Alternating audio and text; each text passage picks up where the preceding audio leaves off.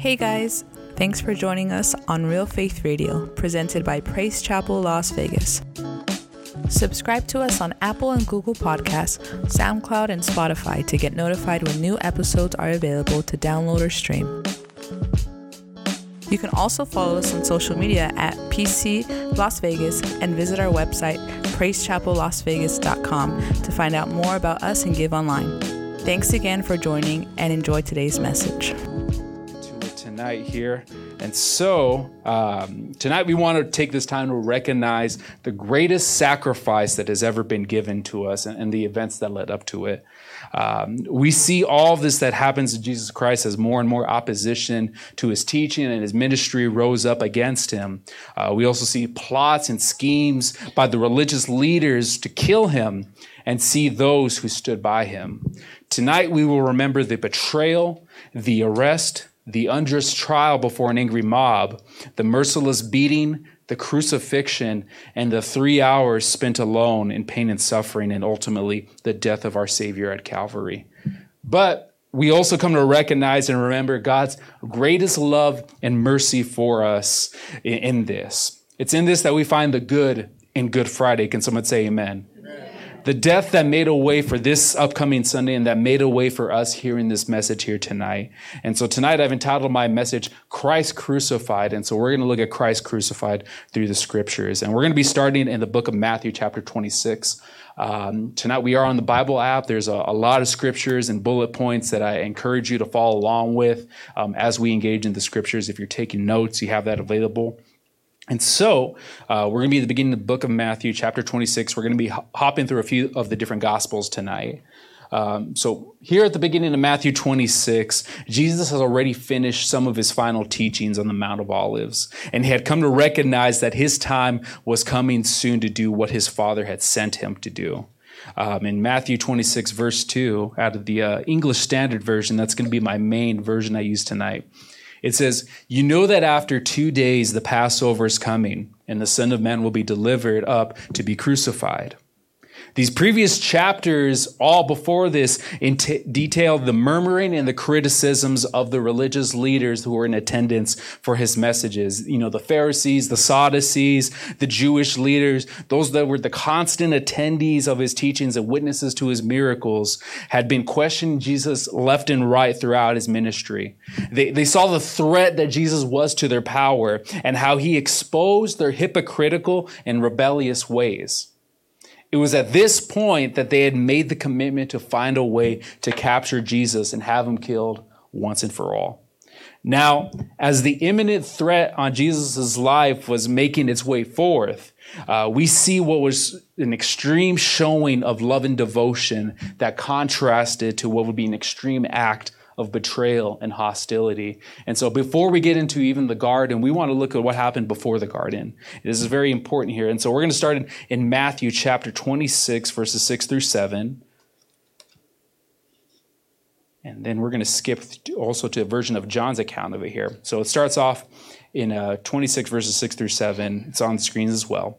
Now, when Jesus was at Bethany in the house of Simon the leper, a woman came up to him with an alabaster flask of very expensive ointment, and she poured it on his head as he reclined at the table.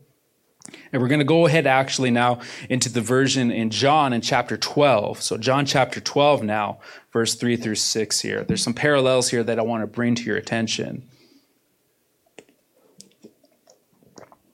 Give you guys a moment there. But as we go here in John 12, 3, it says, Mary therefore took a pound of expensive ointment made from pure nard and anointed the feet of Jesus and wiped his feet with her hair. The house was filled with the fragrance of the perfume.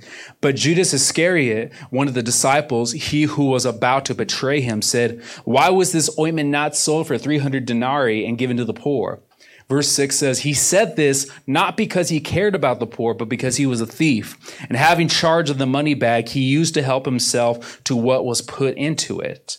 And so now we're going to hop back once more and back into uh, the version and the account in Matthew. So, Matthew, once again, chapter 26, and we'll read three more verses, 10 through 13. It'll be on the uh, screens as well here if you're still turning. But verse 10 says, But Jesus, aware of this, said to them, Why do you trouble the woman? For she has always, she has done a beautiful thing to me. Verse 11 says, For you always have the poor with you, but you will not always have me. In pouring this ointment on my body, she has done it to prepare me for burial. Truly I say to you, wherever this gospel is proclaimed in the whole world, what she has done will also be told in memory of her. And we'll stop right there in the scriptures for right now. And so, we start by recognizing this. It's here that we see a beautiful offering of worship given unto the Lord, a beautiful and significant sacrifice given by Mary. And so as Mary plays host to Jesus and Simon's home, rather than getting caught up in the doing for Jesus as her sister had done in Luke 10, uh, she chose in this moment at least to, to remain in the being with Jesus. And she sat at his feet to hear what the Lord had to say. You see, it's in these moments of hearing him that you recognized him as the Messiah and recognized what he was preparing to set out to do. This special moment takes place as Mary poured out what she could for him a beautiful alabaster jar of ointment. It's this perfume made from the essence of nard. And so, to give you some context of what nard is, it's this beautiful perfume that came all the way from India, which made this a possession of high value. And the amount that she poured on his feet was equivalent to about a year's wages.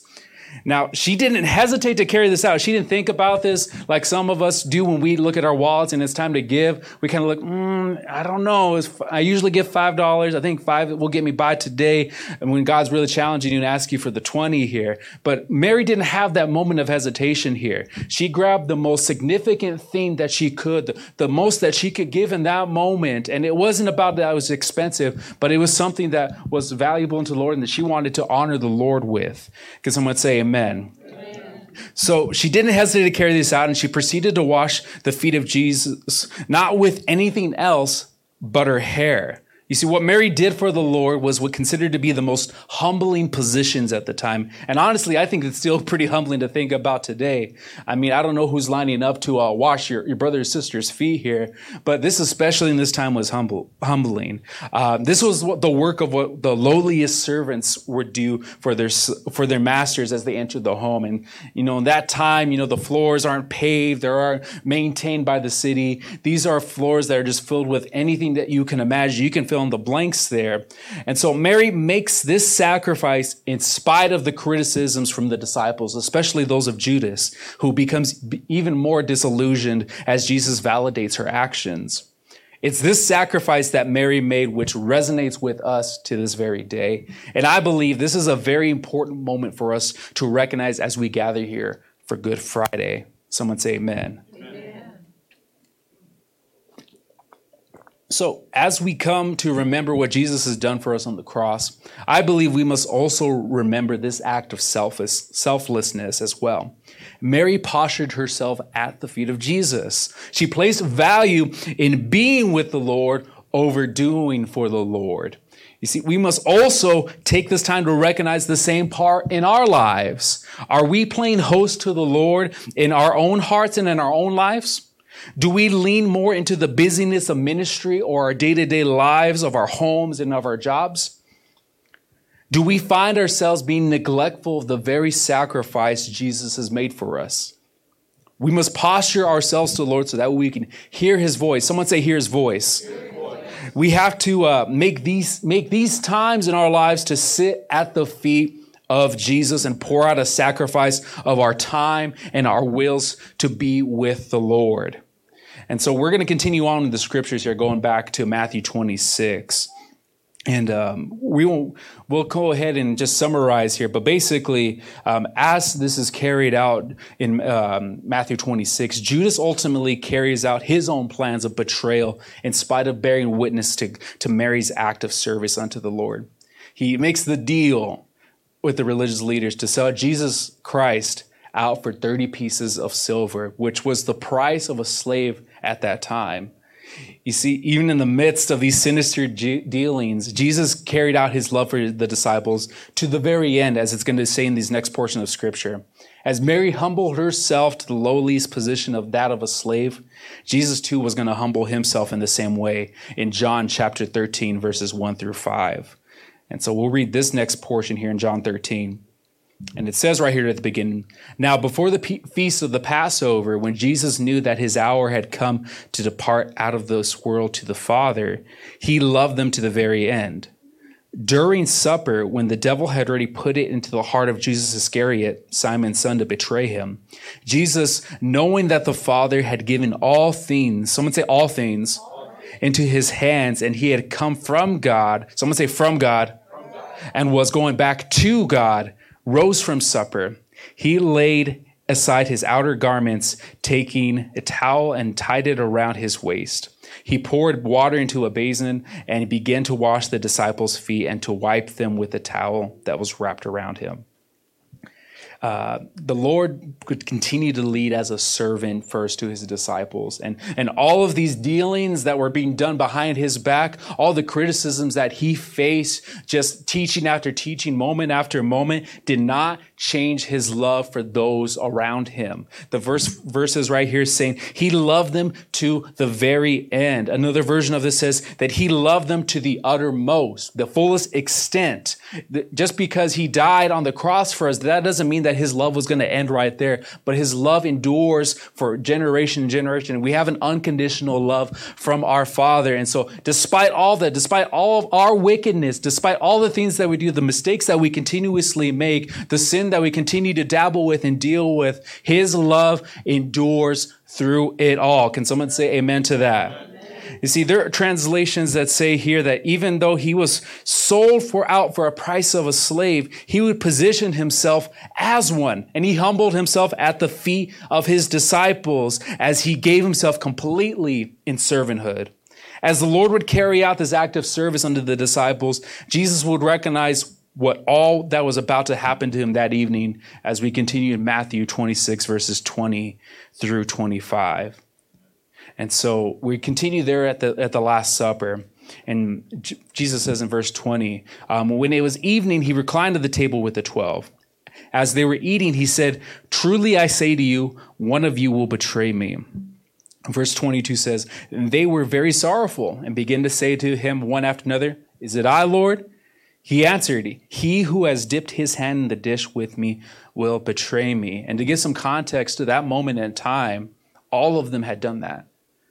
So there was even more confusion about who the betrayal was going to come from. But it continues on here in verse 24. The Son of Man uh, goes as it is written of him that wo- but woe to that man by whom the Son of Man is betrayed. It is better for that man if he had not been born. It ends right here in verse 25. Judas, who would betray him, answered, Is it I, Rabbi? He said to him, You have said so. This account of the account of this same story in John 13 even mentions that Jesus tells Judas to hurry and do what he's going to do. Much to the confusion of the disciples. They hear that and think, oh, maybe he's going to handle business, he's going to go to the bank, he's going to handle things for us. But he makes that very well known in front of the disciples, and they didn't understand at the time, but maybe they did, and I wonder if they did after the fact. So Jesus goes on further in Matthew 26, verses 31 through 35. Um, verse 31 says, Then Jesus said to them, You will all fall away because of me this night. For it is written, I will strike the shepherd, and the sheep of the flock will be scattered. But after I'm raised up, I will go before you to Galilee. And this is an important moment to recognize. Peter re- answered him, Though they all fall away because of you, I will never fall away. Jesus said to him, Truly I tell you, this very night before the rooster crows, you will deny me three times. Peter said to him, Even if I must die with you, I will not deny you. And all the disciples said the same. It's at this moment in time where we see all of the things carried out as the Lord carried out his Father's will for us. Jesus already knew about the betrayal that would take place, the denial and the abandonment that by his disciples, and the pain and suffering he was about to undergo. But here in the scriptures, we see that Jesus goes through the same real emotions that we feel over situations in our own lives. And so now we're going to get into the garden in verses 36 to 38. Verse 36 here says, Then Jesus went to them to a place called Gethsemane, and he said to his disciples, Sit here while I go over there and pray. And taking them with taking with him Peter and the two sons of Zebedee, he began to be sorrowful and troubled. Verse 38 says, Then he said to them, My soul is very sorrowful, even to the point of death. Remain here and watch with me. The message Bible puts it even into further perspective. Uh, taking along the Peter and the two sons of Zebedee, he plunged into an agonizing sorrow. Then he said, This sorrow is crushing my life out. Stay here and keep vigil with me. And as we continue here, just these uh, couple more verses, or actually this last verse right here in verse 39, it goes on to say that going a little farther, he fell on his face and prayed, saying, My Father, if it be possible, let this cup pass from me. Nevertheless, not as I will, but as you will. Jesus showed himself here not only as fully God, but fully human as well. He was in great agony, great despair about what he was about to do for the sins of the world and for our sins today. Jesus felt distressed even to the point of death. And in Luke's account of this in Luke 22, it even says that his sweat was like that of drops of blood as they were falling on it from his head. He realizes his human condition and falls before the Father as he recognizes the temptation that he faced as he dealt with this to see if there was any other way of doing this, to see if there's any other way to, to make the sacrifice to atone for the sins of the world. But as he continued to struggle with this, uh, he goes back and forth multiple times. He goes three different times here. He continues to circle this in prayer. He continues to, to relish all of the emotions that he was feeling as God the Son. He commits himself to his Father's will for his will to be done in him. We have to recognize here what Jesus felt as he struggled to do his Father's will and know that the Lord that's available to us today relates to those very same struggles that we face. Someone say amen. We have to know that just as God the Father was the source of strength for God the Son in the moment in the garden, that he is that same source of strength in whatever moments that we're facing in our lives today, no matter where we are. So as Christ fell on his face to pray to the Father, so must we also posture ourselves before the Lord in those great times of distress so that we have that strength to persevere. Sometimes we get so caught up, like we're circling, we're going to everyone else but the Father. Oh, let me go to this program. Let me go talk to, to my mom. Let me go talk to my dad. Let me go ahead and watch something encouraging on YouTube. Let me go ahead and figure something out. Let me play some worship music. I don't know, but we're doing everything but talking to the Father. And Jesus models this so beautifully. Jesus himself is not above the emotion. Sometimes we, we deny our emotions. We deny that it, it's not good to feel angry. It's not good to be sad. We try to co- use scripture to band aid and cover it up. But Jesus models here perfectly that these emotions are real and Jesus, the Son, felt them himself. And just as we do, we need to recognize those moments where something's going on. The check engine light of our hearts is blinking and we need to bring that to the Father and recognize this and fall on our faces. God the Father recognizes that's why He sent His Son for us. That's why He sent Him in the human form. He was the only one that could be hu- fully God and fully human. So that way, as we struggle through the things that we face in our day to day lives, we can know that we can look at this portion of Scripture and know we don't have a, a God that's cold and that, that's above a pedestal, that's distant from us. We have a, a, a Savior that relates to us. Can someone say amen? And so we're going to continue here in verses uh, 47 through 50. I, I thought smart this time I brought water. Yeah. And so, verse 47 here, uh, continuing the English Standard Version.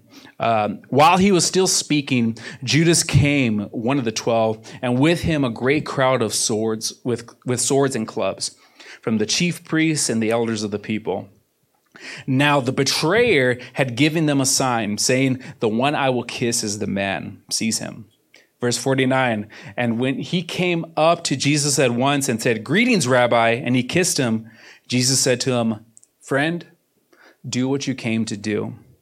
Then they came up and laid hands on Jesus and seized him. I'm going to skip to verse 56 right here. Uh, but all of this has taken place so that the scriptures of the prophets might be fulfilled. Then all of the disciples left him and fled. Judas had fallen deeper into his greed and turned over to the Lord for the, the price of a slave. He led these religious leaders where Jesus would be away f- uh, from the crowds that he taught previously, you know, at the most opportune time that they could do this. Although Peter tries to fight with his physical might, then by the Spirit, Jesus rebukes his actions and he accepts his arrest. The disciples that just earlier, just a few verses earlier, said that they would die alongside the Lord are now fleeing and running for their lives in fear. The initial ridicule and abuse begins to come against Jesus from the religious leaders in the high council. The council culture of Jesus Christ was taking place right before our very eyes. And their reckless intentions began to be inflicted on the Lord. Even in verse 67 on the Amplified, saying, Then they spat in his face and struck him with their fists, and some slapped him in the face.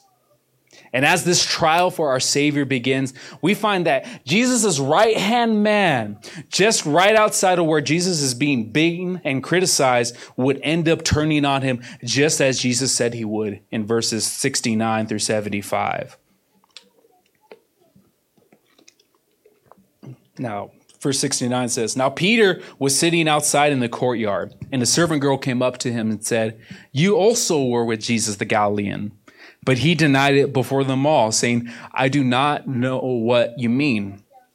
71 says, And when he went out to the entrance, another servant girl saw him, and she said to the bystanders, This man was with Jesus of Nazareth. And again he denied it with an oath, I do not know this man. And after a little while, while the bystanders came up and said to Peter, Certainly you too are one of them, for your accent betrays you. Then he began to evoke a curse upon himself and swear, I do not know the man. And immediately the rooster crowed. And then Peter, remembering the saying of Jesus, Before the rooster crows, you will deny me three times. And immediately the rooster crowed, or sorry, here, immediately he, he went out and wept bitterly. And so you get, picture this moment here, just not too far from here. Picture me being Peter right here in the courtyard and Jesus being right over there in the breezeway. So Jesus, he's seen everything that's being done for, to, to the Savior. He's seen the beatings taking place, the mockery that's taking place of the Lord. And just as others are coming to him, trying to see if he would associate with him, he denies himself to the point of an oath. You know, you think about an oath that you see in, court hearings where it's you, you have to swear to tell the truth. They used to do it on the Bible, but unfortunately not anymore. But there, there's the oath where you're, you're there to tell the truth. And so he, in this same way, Peter is making that oath, like, I swear that I do not know this person. He's putting it on his life. He's putting it on his heart so vociferously that he doesn't know the, the, the Savior. And so Peter's denial becomes stronger and stronger and, and until that mo- very moment where that rooster crow echoed throughout the courtyard. And although Peter's sorrows would bring him to repentance later, all he can do in this moment was weep for what he had done to Christ. Jesus, Judas's remorse was also shown right here in the next couple of scriptures here. But instead of repenting for his sins, he's more sorry for the results of his sin rather than the sin itself. It's, see, it's, it's actions right here that led to both his spiritual death and his physical death. And Jesus stood trial now before Pontius Pilate, the Roman governor who would carry out orders for Jesus' execution. And even as Pontius tried to pass judgment to Herod today, he wanted to avoid putting this kind of judgment all on himself. He'd rather pass the buck to someone else. Herod sent him right back to, G- to, to Pilate, and Jesus was presented before him and before the angry mob in attendance. Pontius, of course, could not find any fault in the Lord, who, even after being given the opportunity to defend himself and speak up for himself, you know, we have all these accusations. Imagine going to a court of law and seeing accusations being tossed against someone, and that, that person's just standing there not saying a word. Their, their attorney's not saying a word there. Jesus is doing the exact same thing. He's standing before Pontius Pilate, the man that at the time, you know, many believe could have just set Jesus free, but Jesus chose to remain silent as to fulfill fulfill the scriptures and so that he could carry out the very work that laid ahead of him.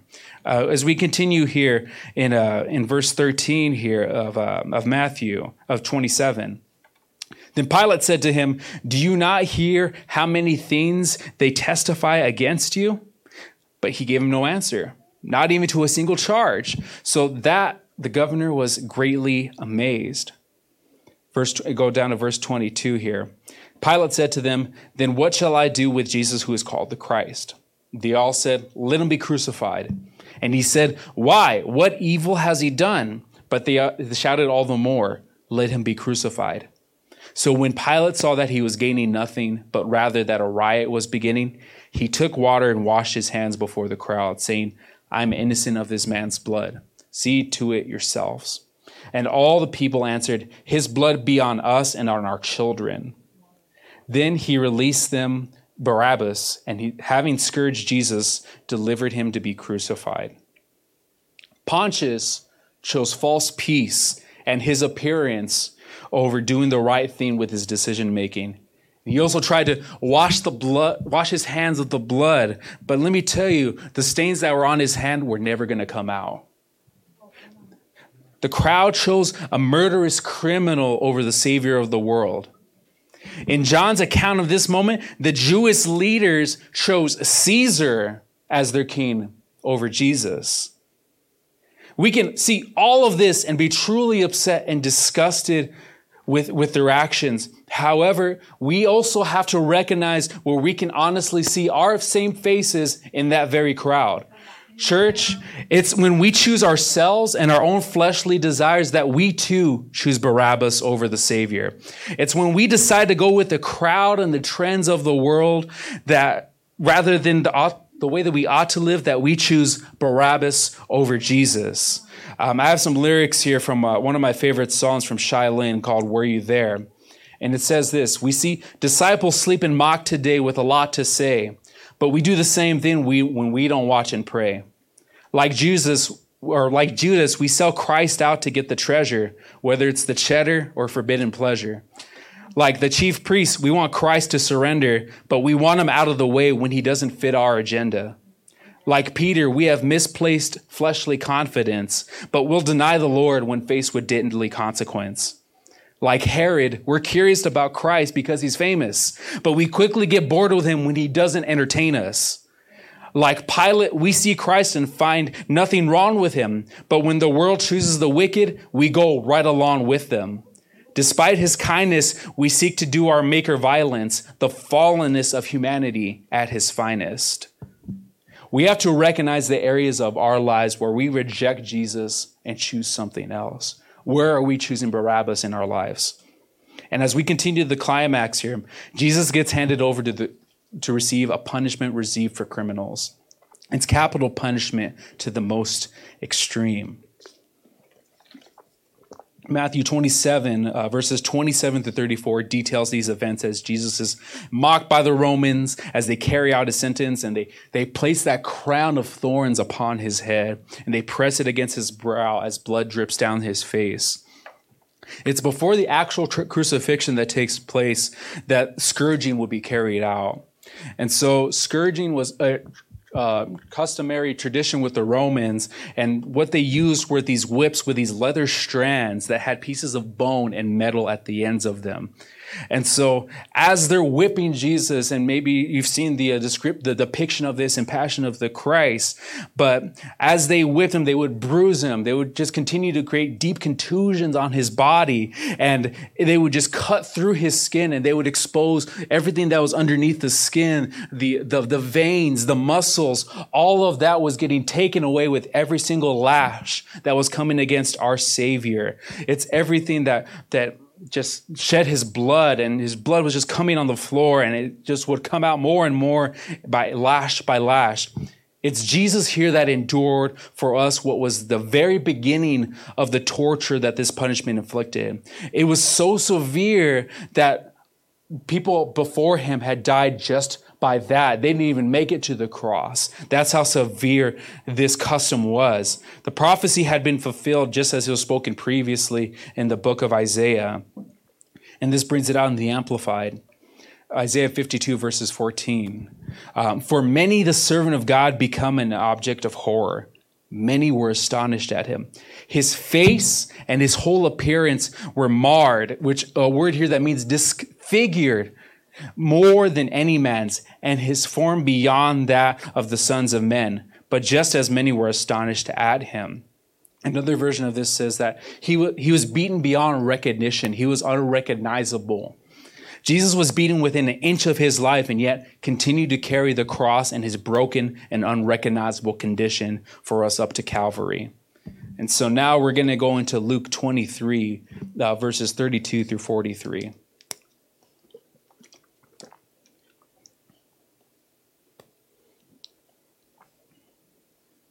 Starting here in verse 32. Two others who were, who were criminals were led away and to be put to death with him. And when, to they, when they came to a place that is called the skull, there they crucified him and the criminals, one on his right and one on his left. And Jesus said, Father, forgive them, for they know not what they do. And they cast lots to divide his garments. They're literally gambling over his very garments, trying to get value out of it, trying to, to sell it, just to do whatever with it, just as he lays there dying. But the rulers and so continue here. And the people stood by watching, but the ruler scoffed at him, saying, He saved others, let him save himself. If he is the Christ of God, his chosen one. The soldiers also mocked him, coming up and offering him sour wine and saying, If you're the king of the Jews, save yourself. There was also an inscription over him, This is the king of the Jews. Um, one count of this here even says, I believe in John, where Pilate decides to put the king of the Jews in multiple languages. And how ironic is that? Because in that moment, they're recognizing that he was a savior, not just to one people, but to multiple people by putting that in different languages. And so, continuing on in verse 39, one of the criminals who were hanged railed at him, saying, Are you not the Christ? Save yourself and us. But the other rebuked him, saying, Do you not fear God, since you are under the same sentence of condemnation? And indeed, we we indeed justly, for we are receiving the due reward of our deeds. But this man had done nothing wrong. And he said, Jesus, remember me when you come into your kingdom. And he said to him, Truly I say to you, today you will be with me in paradise. Jesus is nailed to and hung on a cross in a humiliating, shameful, and excruciating means of death for our Savior this which was not only done to him, but it was seen and shown to everyone that bore witness to see him hang on the cross in unimaginable pain. Yet, even in the worst and most miserable of it all, Jesus pleads to the Lord for the forgiveness of those who carried out the execution. In one of his last acts before completing his mission, Jesus shows mercy upon this criminal that dared to believe in him and place his faith in the Lord. This criminal recognized that innocence of Christ. He recognized his own sins, and he knew that he needed to call out to the Savior in that moment. At this point, we find Jesus alone in the dark for three hours as we come to an end tonight. Verses 28 uh, through 30 say, After this, Jesus, knowing that all was now finished, said to fulfill the scripture, I thirst. A jar full of sour wine stood there, and so they put a sponge full of the sour wine on a hyssop branch and held it to his mouth. When Jesus had received the sour wine, he said, It is finished. And he bowed his head and gave up his spirit. We've had this question pondered to us earlier tonight um, as uh, Pastor Jar uh, brought the uh, time of prayer. But we we ha- we often wonder, even before this, maybe we're wondering where, where the good is in Good Friday. What, what, why call that of all days? After seeing everything that our Savior went through, the betrayals, the abandonment, the, the ridicule and humiliation, the lashing and beatings, and, and the death on the cross. As we go back to the beginning of the end, in, when we go to the Garden of Gethsemane, Although Jesus was troubled for a moment before the Father, Jesus pressed forward to overcome all that lay before him. Jesus pressed forward for us in the name of love, for the devoted like Mary who sat at his feet and worshiped him, and for those who have turned their backs on him like Judas did in the garden. Jesus knew what was on the line and made a way for our, our salvation today. He saw the goal up ahead and he persevered through it. Jesus endured through all of this who cry out for repentance as we fall short in our human condition. He endured for those who come to know who he is for the first time and say in that moment, Jesus, I'm ready. Come into my heart. That's who Jesus did it for. That's what he did all of this for. It's for you and me and for those around the world that are hearing this gospel message today. Hebrews 12, chapter, or chapter 12, verses 1 through 2 Therefore, since we are surrounded by such a great crowd, a cloud of witnesses, let us also lay aside every weight and sin which clings so closely, and let us run with endurance the race that is set before us. Look into Jesus, the founder and perfecter of our faith, who for the joy that was set before him endured the cross, despising the shame, and is seated at the right hand of the throne of God. You see, Jesus pressed forward for the joy that he had. He despised the cross, not because he didn't want to do it, because it was the final obstacle, the final thing standing in the way from being reunited with the Father, the final thing that was in the way of, of creating this new covenant, of opening the door of salvation to everyone today. That was the final thing. So he despised the cross, and it was his very mission to overcome it in that moment. Come and say amen. So let us look to the Father as we carry out our lives for Him. And let us be empowered by the Godhead three in one. God the Father, who hears our prayers and thoughts just as He heard Jesus' cries of anguish in the Garden of Gethsemane. God the Son, who endured the shame and humiliation of the cross and whose blood shed covers the multitude of our sins. And God the Spirit that breathes through us and enable us to walk out our lives in victory today. And so I'm going to read this last portion of scripture here as we come to an end here. The book of Isaiah, chapter 53. You know, I'm going to read this, uh, this entire chapter here, which is just a few verses. Verse 1 says, Who has believed what he's heard from us? And to whom has the arm of the Lord been revealed?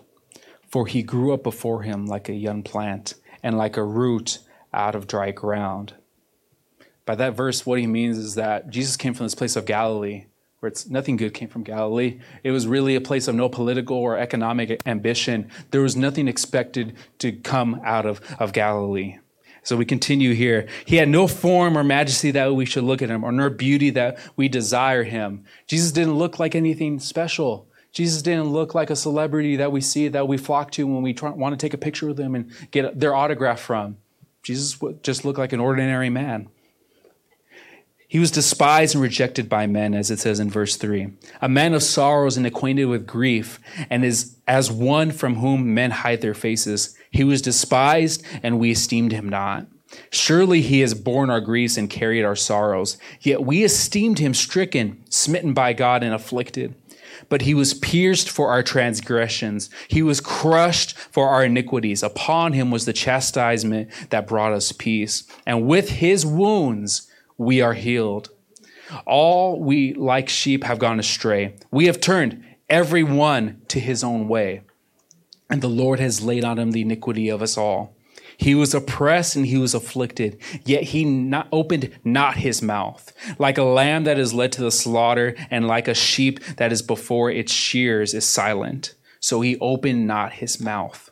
By oppression and judgment he was taken away and for his generation who consider that he was cut out, out of the land of the living, stricken for the transgression of my people. And they made his grave with the wicked and with a rich man to in his death, although he had done no violence and there was no deceit in his mouth. Yet it was the will of the Lord to crush him. He has been put him to grief. When his soul makes an offering for guilt, he shall see his offspring. He shall prolong his days. The will of the Lord shall prosper in his hand. Out of the anguish of his soul shall he see and be satisfied. By, no, by his knowledge shall the righteous one, my servant, make many to be accounted righteous, and he shall bear their iniquities. Therefore I will divide him a portion with the many, and he will div- he shall divide the spoil with the strong, because he poured out his soul to death and was numbered with the transgressors Yet he bore the sin of many, and he makes intercession for the transgressors. Someone say amen. amen. And so at this point here, as I close my message tonight, we're going to go ahead and get into this time of communion here. And um, I'll actually bring up uh, my wife here, Pastor Desiree, to help us lead, to help lead us.